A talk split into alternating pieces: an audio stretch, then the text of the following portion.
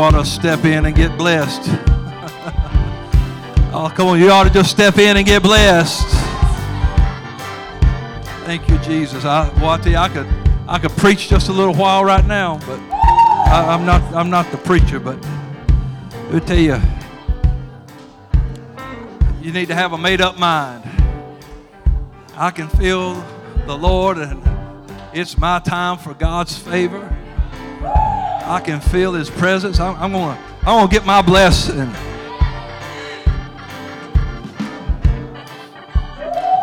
There may be a lot of things you have in this life, or you could have in this life you don't care if somebody steps in front of you and gets. But if you could see your blessing of the Lord, you'd be like, Ain't nobody getting my blessing. I'm going to step in and get mine. I'm going to get what God's got for me. Praise God. Ain't God good? Come on, give him a hand clap and a shout in this house. Hallelujah. I tell you, it's fun to dance before the Lord. It's fun to dance before the Lord. God, this might just be your time. My time to be blessed.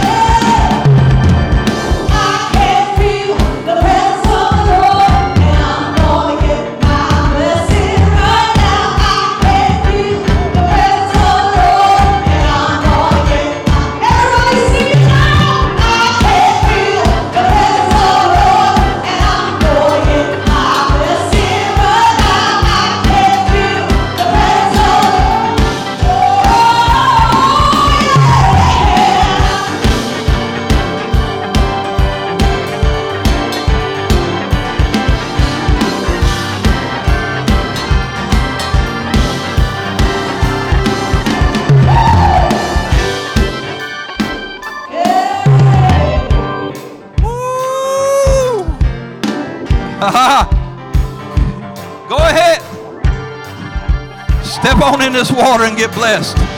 Step on in that anointing and get blessed.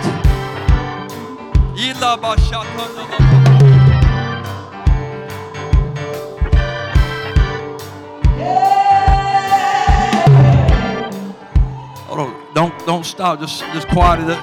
Get, get a little quiet. Just a second. There's no doubt that this song brings up the imagery of the pool of Bethesda and people stepping into the water and getting their miracle, getting their blessing. The man that Jesus came to, who had been there for 38 years, he said, I have a problem, Lord, that I have nobody to help me into the water. Now, we, of course, when we've got the Lord, we don't need nobody else. I know that. But it's a sad, kind of sad thing, getting it, that somebody wouldn't take that man and say, Bro, you've been here a long time. You've been battling this a while. I think I'll help you to where you can get better. So um, we're going to get on the crank back up here in just a second, but what, what I need you to do is find you somebody. Take them by the hand. You stay right there between your seats, or you can come down here. But say, you know what? I want to help you get to where your blessing is. You're not going to be sitting around saying, Lord, I had nobody to shout with me. I had nobody to praise with me, but somebody said, I'll take you by the hand and we'll just dance before the Lord with all of our might and we just see what God will do. Man, these kids over here getting it.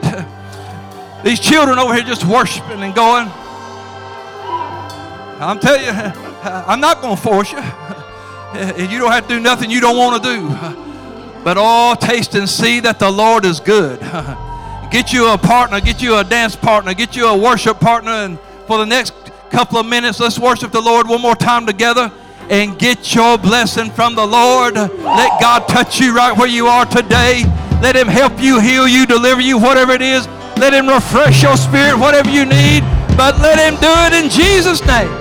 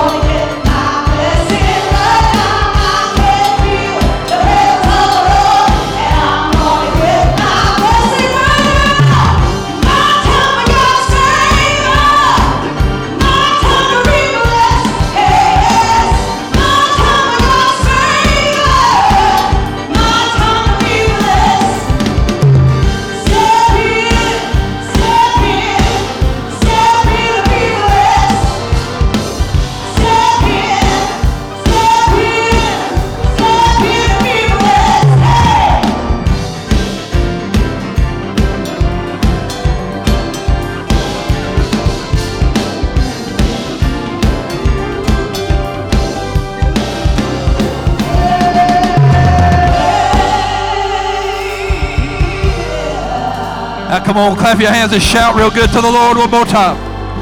Hallelujah. We thank you, Jesus. We thank you, Jesus. Glory to God. Mm. Woo. Hallelujah. Thank you, Jesus. Thank you for what you're doing, God.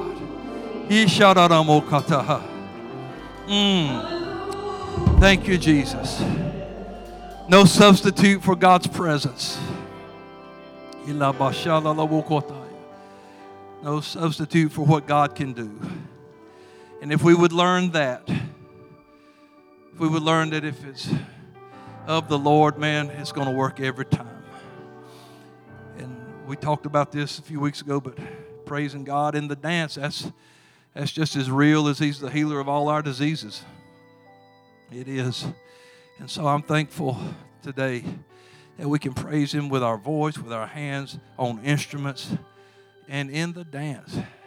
And it, it don't take a, uh, you can see I ain't no dancer. I have no, none of that.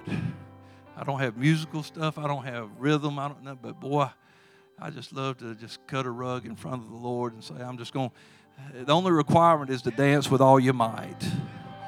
So, hey, David may not have no rhythm. We don't know. He just said he danced with all his might. So whatever all my might looks like, that's what God's going to get. And you just give God what you got, He'll He'll take care of the rest of it. We're thankful again for all of our visitors, those that have been here. Thank you for those that have played and sang and led us in worship.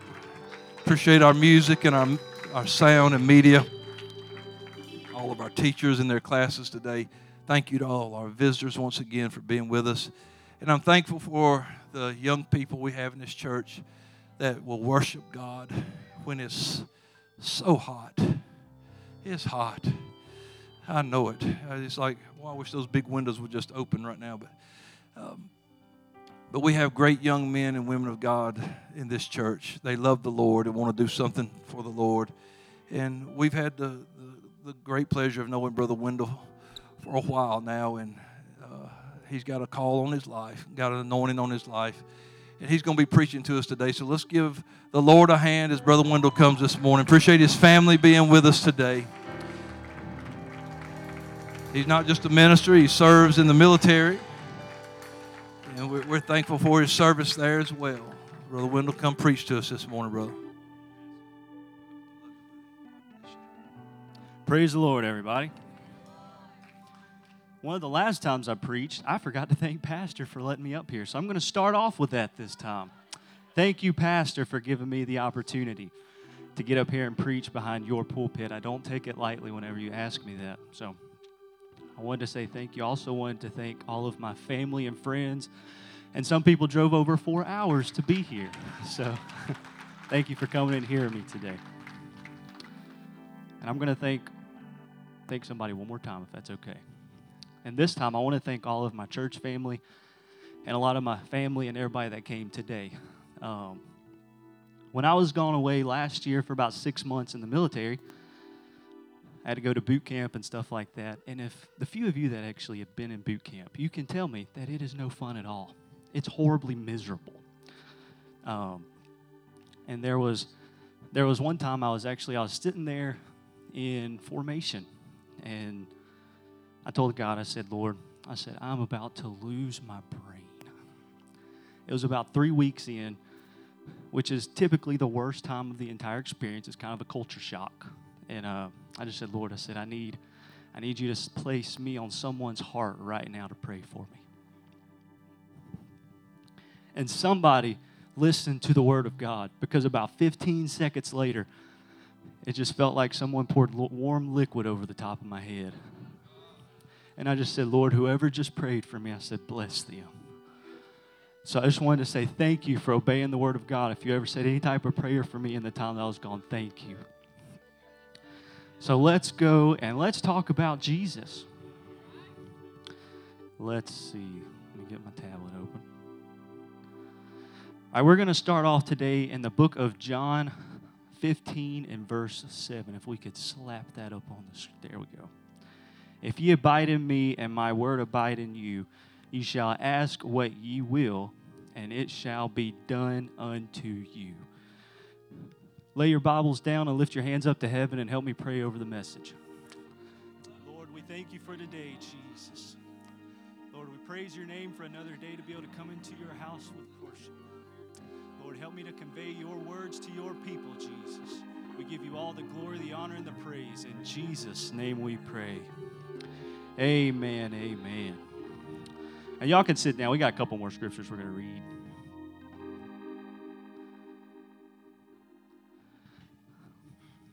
The next one comes from 1 John 5 and 15. And if we know that he hear us, whatsoever we ask, we know that we have the petitions that he will answer. We desire that he answer him. I got that one all backwards. Jeremiah 33 and 3. Call upon me, and I will answer thee, and show thee great and mighty things which thou knowest not. Isaiah 65 and 24. And it shall come to pass that before they call, I will answer. And while they are yet speaking, I will hear. I've been praying the past few weeks for God to give me a message whenever Pastor asked me to preach today. Not just for the people of uh, Restoration Apostolic Church, but Restoration Apostolic Church and all of its visitors. And I'd been working on this other message, and I was all excited to preach it. But sometimes God has different plans than us, and He wouldn't leave me alone about this message. So I said, You know what, Lord, I can take a hit. So here we are. Uh, I said all that basically to say that the Lord has something for us today in this church. I want to talk today about answers. And oh boy, do we all love answers. That's not necessarily title my message today, but that's the road we're going to drive down. See, we all love answers, especially when we're taking a test. We're trying to figure out um, fix a problem at work or something like that. And we really love answers when we're trying to figure out what our significant other wants to eat. See, answers are great in almost every form. Webster's describes an answer as a thing said, written, or done to deal with, or as a reaction to a question, statement, or situation. A lot of people in the Bible needed answers from God. A lot of you need answers from God. And for the love, I need answers from God. See, the Bible is full of people asking the Lord and the Lord hearing those answers, hearing those prayers and answering them. First Chronicles 4 and 10. And we're going to go with Jabez. If it's Jabez, scream it out and tell me I do not care. Uh, Jabez called from God of Israel, saying, Oh, that thou wouldst bless me indeed and enlarge my coast, and that thine hand might be with me, and thou wouldst keep me from evil, and it may not grieve me. And God granted him which he requested. Boom. Answers. 1 Samuel 1 and 11. It's talking about Hannah here. And she vowed a vow and said, O Lord of hosts, if thou wilt indeed look upon my affliction of thine handmaid, and remember me, and not forget thine handmaid, but thou wilt give unto thine handmaid a man child. For whatever reason, I don't know why they said baby boy right there. If the baby was born and it was a little man, I'd probably be a little creeped out. But we're just going to go with the Lord and say man child. And I lost my spot. I knew I shouldn't have said that. Then I'll give unto the Lord all the days of his life, and there shall no razor come upon his head. Go in, and then God answered in verse 17 and said, Go in peace, and God of Israel grant thee thy petition that thou hast asked. A few verses later, or a few chapters rather later, Samson was born. Boom, Hannah got her answer. Second Kings 20 and 1. This is talking about King Hezekiah says, In those days, Hezekiah was sick unto death, and the prophet Isaiah, in the, the son of, again, y'all correct me, Amoz, came unto him and said unto him, Thus saith the Lord, set thine house in order, for thou shalt die and not live. All right, now I was excited to talk about this story. Because for whatever reason, Could you, well, hold on. I'm just going to take a step back here. Could you imagine your king Hezekiah and you're sitting on your throne, you're chillaxing to the max. And you see your good old prophet buddy walk through the doors. You're probably thinking, he's coming in there to give you even more blessings. Because some scholars say they describe King Hezekiah as the most important king after King David. But just imagine, you're good, God's good, life's good, man. You're living it up. You're happy, you've kept God happy, and your good old prophet buddy comes in, walking into your throne room, and then he doesn't he doesn't compliment you. He doesn't ask how you've been doing.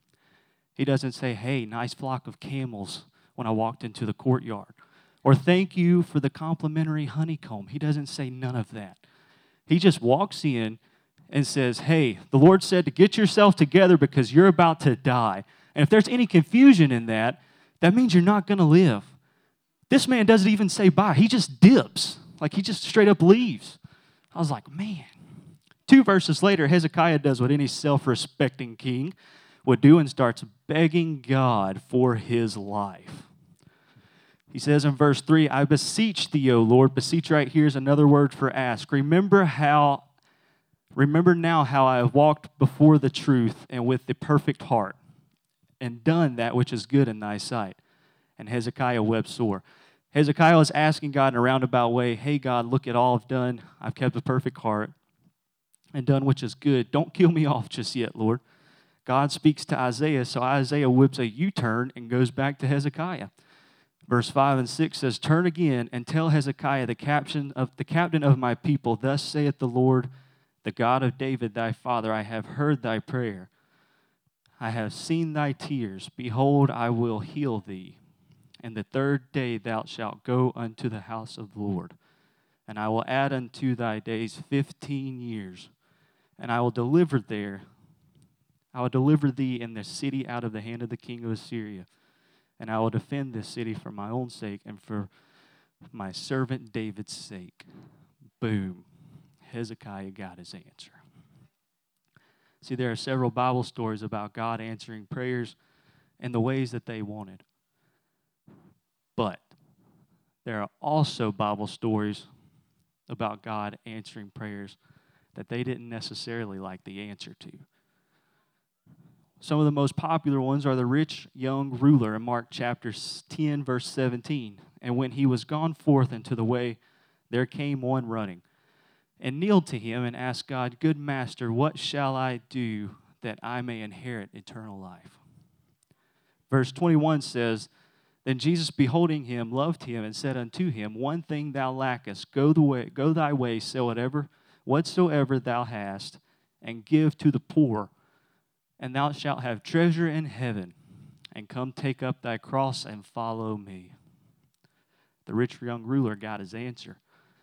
But the Bible says that he was sad at that saying and went away grieved, for he had great possessions. He got the answer to his question, it just wasn't the answer that he wanted. The Apostle Paul writes in Corinthians in the second book, 12 and verse 7 and least should I be exalted above measure through the abundance of revelation. There was given to me a thorn in the flesh, a messenger of Satan to buffet me. Least I should be exalted above measure. For this thing I besought the Lord thrice, that it may depart from me. Now, if you're like me, when you first heard that scripture, it probably didn't make a lick of sense to you.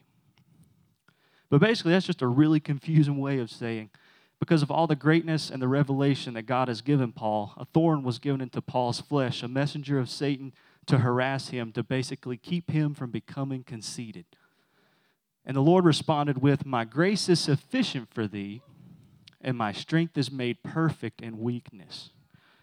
Now, that is a super fancy way of God, up, God straight up telling him no. I'm not going to remove that thorn from your flesh.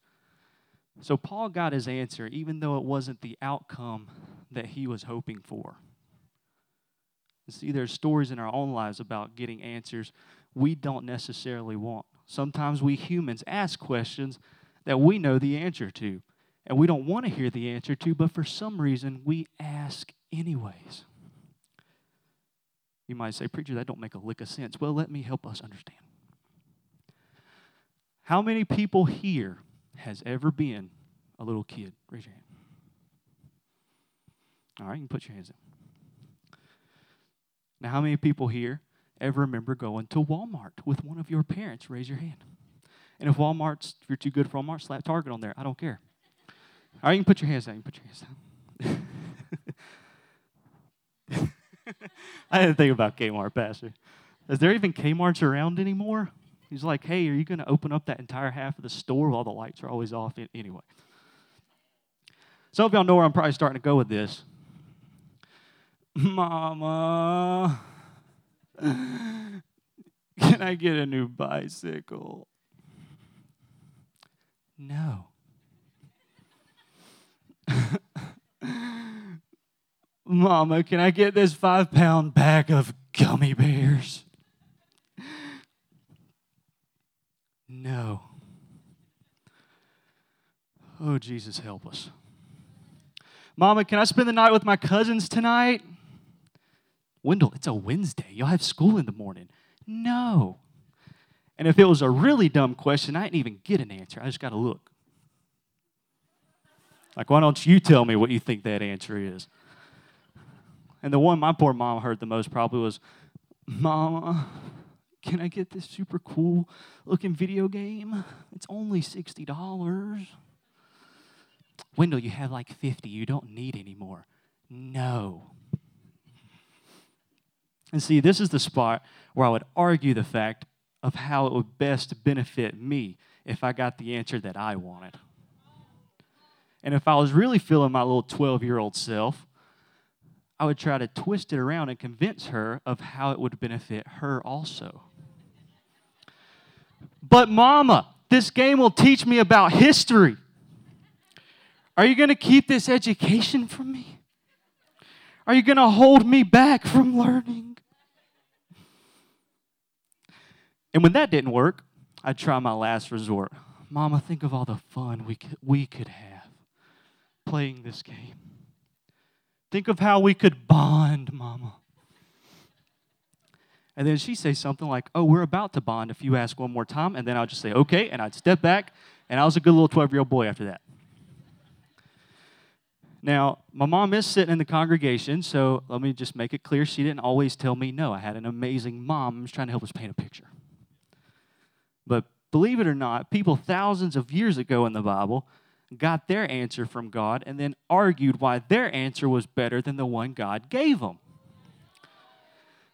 Judges 6 11 through 17. And God sent an angel to Gideon, and it says that the angel went and sat under an oak tree by the winepress, and then appeared unto Gideon and said, The Lord is with thee, thou mighty man of valor.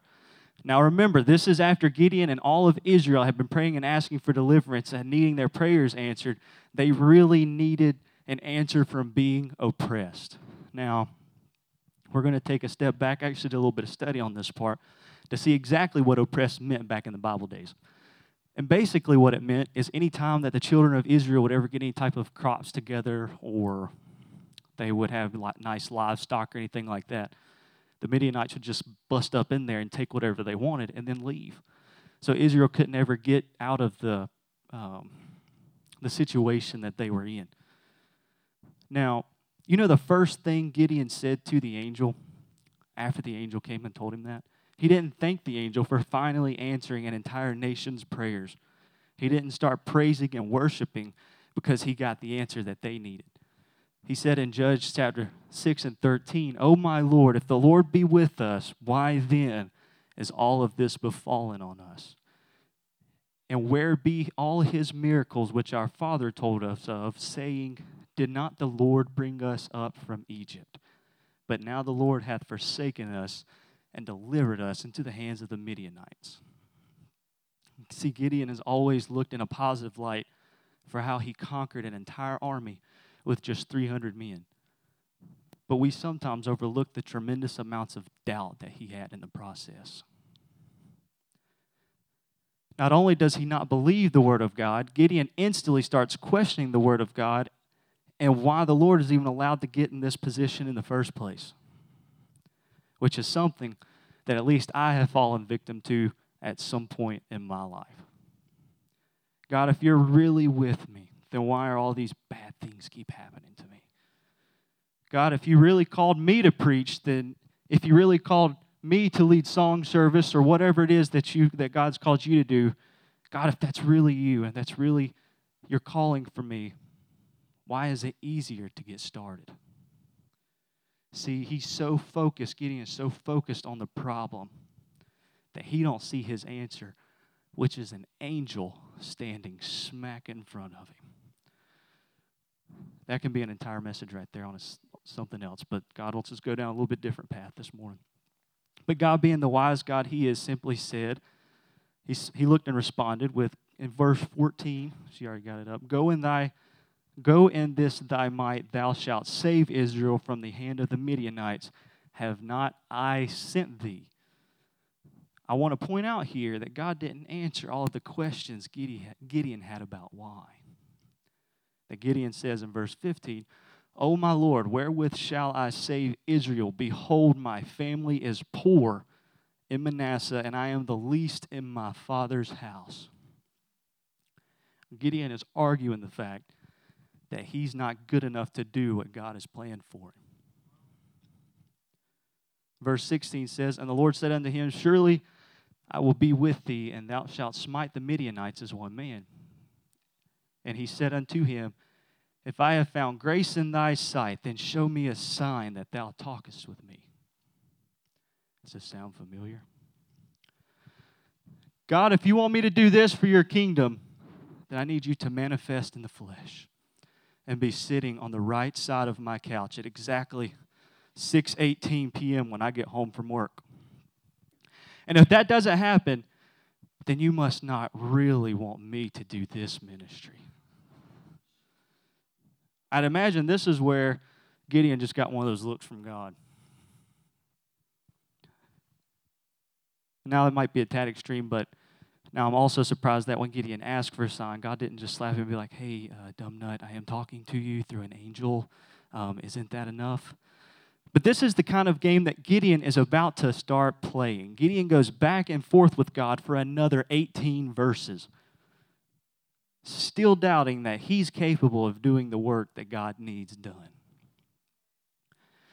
Then in verse 36 it says, And Gideon said unto God, If thou wilt save Israel by my hand, as thou hast said, behold, I will put a fleece of wool on the floor, and if the dew be on the fleece only, and it be dry upon all the earth beside it, then shall I know that thou wilt save Israel by my hand, as thou hast said. Basically, what Gideon's saying here is, Hey, God, I'm going to throw this piece of wool out in the front yard. And when I wake up in the morning, if the wool is wet and the ground is dry, then I know you're giving me the right answer. Because the only way I'm going to believe it if it's under my circumstances. God answered his prayer because in verse 38 it says, And it was so. For he rose up early in the morrow and thrust the fleece together and wringed out the dew of the fleece, a bowl full of water. But this is still not good enough for Gideon. I understand what most of us all know the story here, and we're about to get to where we're going. But verse 39 says, And Gideon said unto God, Let not thy anger be hot against me. God, I know you've given me my answer 15 billion times that I'm the one who needs to do this work. But don't get mad that I'm asking you for this answer one more time just to make sure. And I will speak this once, let me prove, I pray thee. But this once with the fleece, let it now be dry upon the fleece only, and upon all the ground let there be dew. The, the next verse it says, And God did so that night, for it was dry upon the fleece only, and there was dew on all the ground. See, ever since we were little kids, we've always looked at Gideon and admired his courage and his obedience to lead 300 men against 135,000 Midianites. But there's a few other things we can learn from Gideon. It's the same we can learn from Moses, Jonah, and a plethora of other A-list Bible names. Gideon didn't like the answer he got. He felt as though he wasn't qualified. So he spends an entire chapter arguing with the fact that he's not good enough. And that brings me to the title of my message today Arguing with Your Answer whenever we get an answer that we don't necessarily like, we tend to ask God for a sign like Gideon did. See, God knew people are people, and he left his and he left this entire chapter in here because he knew people would not always get the answer and immediately thank him for it. God, I want to do something for you. What can I do for your kingdom? What do you need from me? I want you to preach. Ah, oh, well you know, I don't really come from a long line of preachers, God. Uh, why don't you use these people over here? They seem like they're more put together than I am. Um, I think they would make better preachers than me. I just thought you'd ask me to fold chairs on the weekend or something. So we say we'll pray about it. We'll fast. Or some of us just straight up procrastinate and take our time doing doing it, so hoping God changes his mind in the process. Maybe if I sit on my calling, God will see just how qualified I think that I am. That's another way of saying I'm too scared and I don't have enough faith in God that He can use me to do something for His kingdom. See, God knows people will say, God, I need an answer. Then He gives you your answer, and it's not the one that you wanted, it's not the one that makes the most sense. It's the answers that sometimes requires us to have a little bit of faith that God might actually know what He's talking about. Thank you, Jesus. See, one of the re- reasons Gideon was going back and forth and back and forth is because it didn't make any sense to him. He didn't understand it. But what Gideon failed to realize, and what most of us failed to realize, you don't have to. You don't have to understand everything for the work for it to work out if God is involved. See, sometimes not understanding makes our lives a whole lot easier. In the military, if a sergeant, if you tell a sergeant, I don't understand, that sergeant's going to look at you and say, You don't get paid to understand, soldier. You get paid to obey. That sergeant also told us, Y'all think getting told what to do every day is hard? That's the easy part.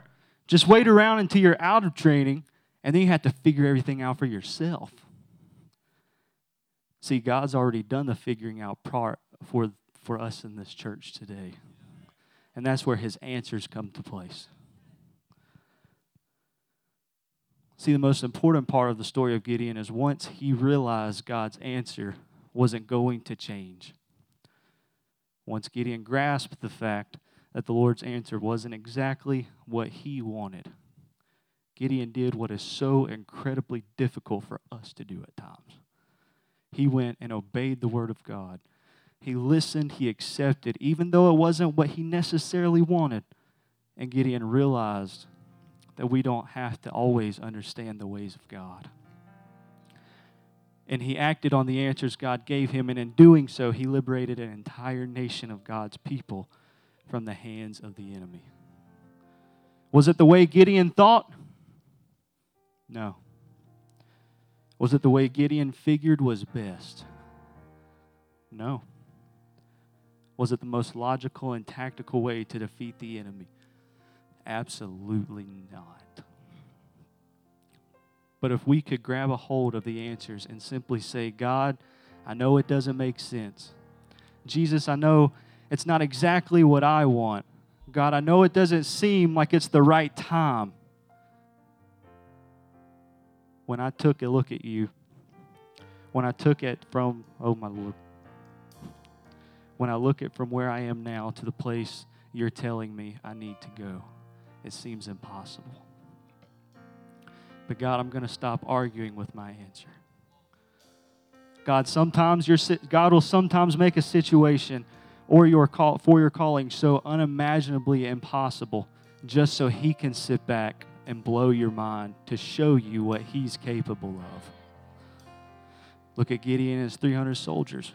God made it so there would be zero doubt in Gideon's brain and in any other brain for that matter that victory was achieved only from the Lord and not from the army's might.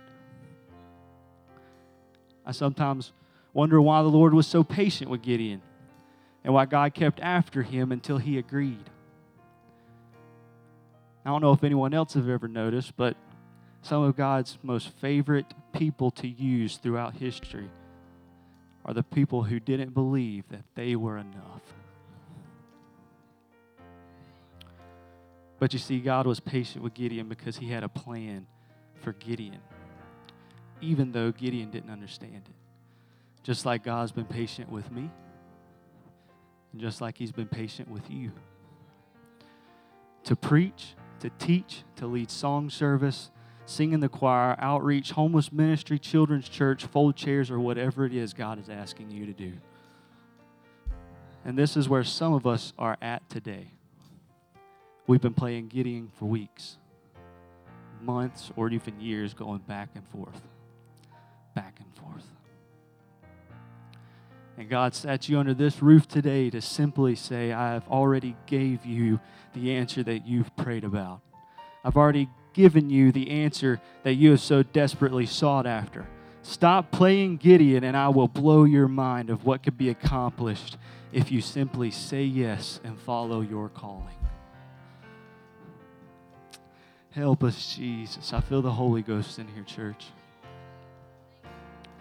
God's just simply trying to tell someone today I know it doesn't make sense. I know when you do the math, 300 men can't beat 135,000 soldiers.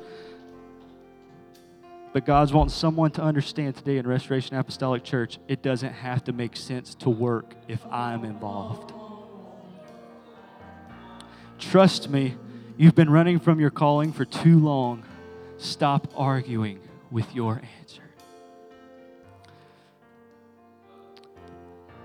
I'm going to go ahead and open up the altars at this time if we could all find a place to pray.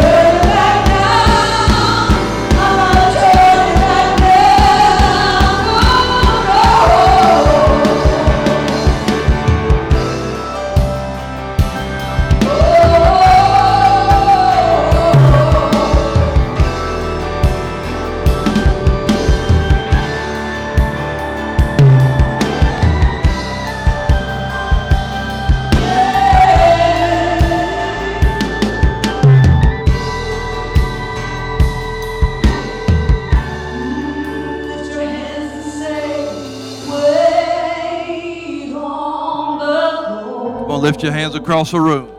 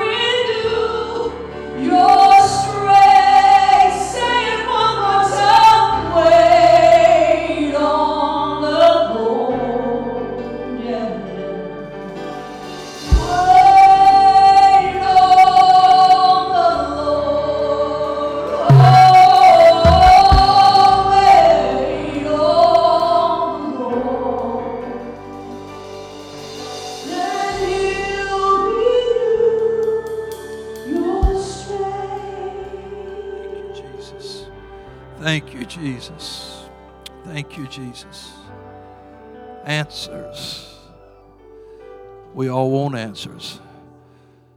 It's a, just a, a, a message to just compliment and go right in hand with the, the lesson this morning. It- we don't, I, I didn't even read him. He asked me before service, he said, Do you want to read my message or see it? And I said, No, I trust it. It's fine. And it's uh, amazing how God will just build and put things together. You know, that the waiting room is where we're waiting on answers. And we have to learn to trust God's timing for that answer. That it'll always be perfect. And, and if you can believe the first that first scripture he read today, that, that when we ask God these things, when we ask, he says, and we know that we have those petitions. We know it. It's not, I don't have to wonder. We know. And we have to learn to, you know, you need to find those scriptures. Do a study of it and find the scriptures. How many times where referenced the things that God's people know? And then we have to start living by the things we should know. And so instead of losing our mind, running around crazy because we think God's not answering, just, but I know I've got this petition because I know He heard it. Praise God. And it doesn't say anywhere that I love Him because He answered. But the scripture says, I love Him because He has heard my voice. Because He's going to answer. But just the fact that God would even hear me, man, and then be as gracious to answer me. Thankful for Him today. Brother Wendell, that was a tremendous message. Thank you, brother for encouraging us to wait on those answers and not to argue with our answer. Not to argue with our answer. I want to say thank you to his family and friends, those that came today, all of our other visitors that came today. God bless you mightily and keep you. Hope to see you again. If you don't have a home church, uh, feel free to come anytime that you would like. We would love to have you here. We'll be here for prayer meeting and communion tomorrow night at 7 o'clock. So if you can come, we invite you to come. That's for anybody who wants to. You're welcome to come. And then Wednesday night at 7, we'll have our Bible study and kids class. So uh, going to be a great week. God's going to do some great things in Jesus' name. Amen. God bless you. You're dismissed today in Jesus' name.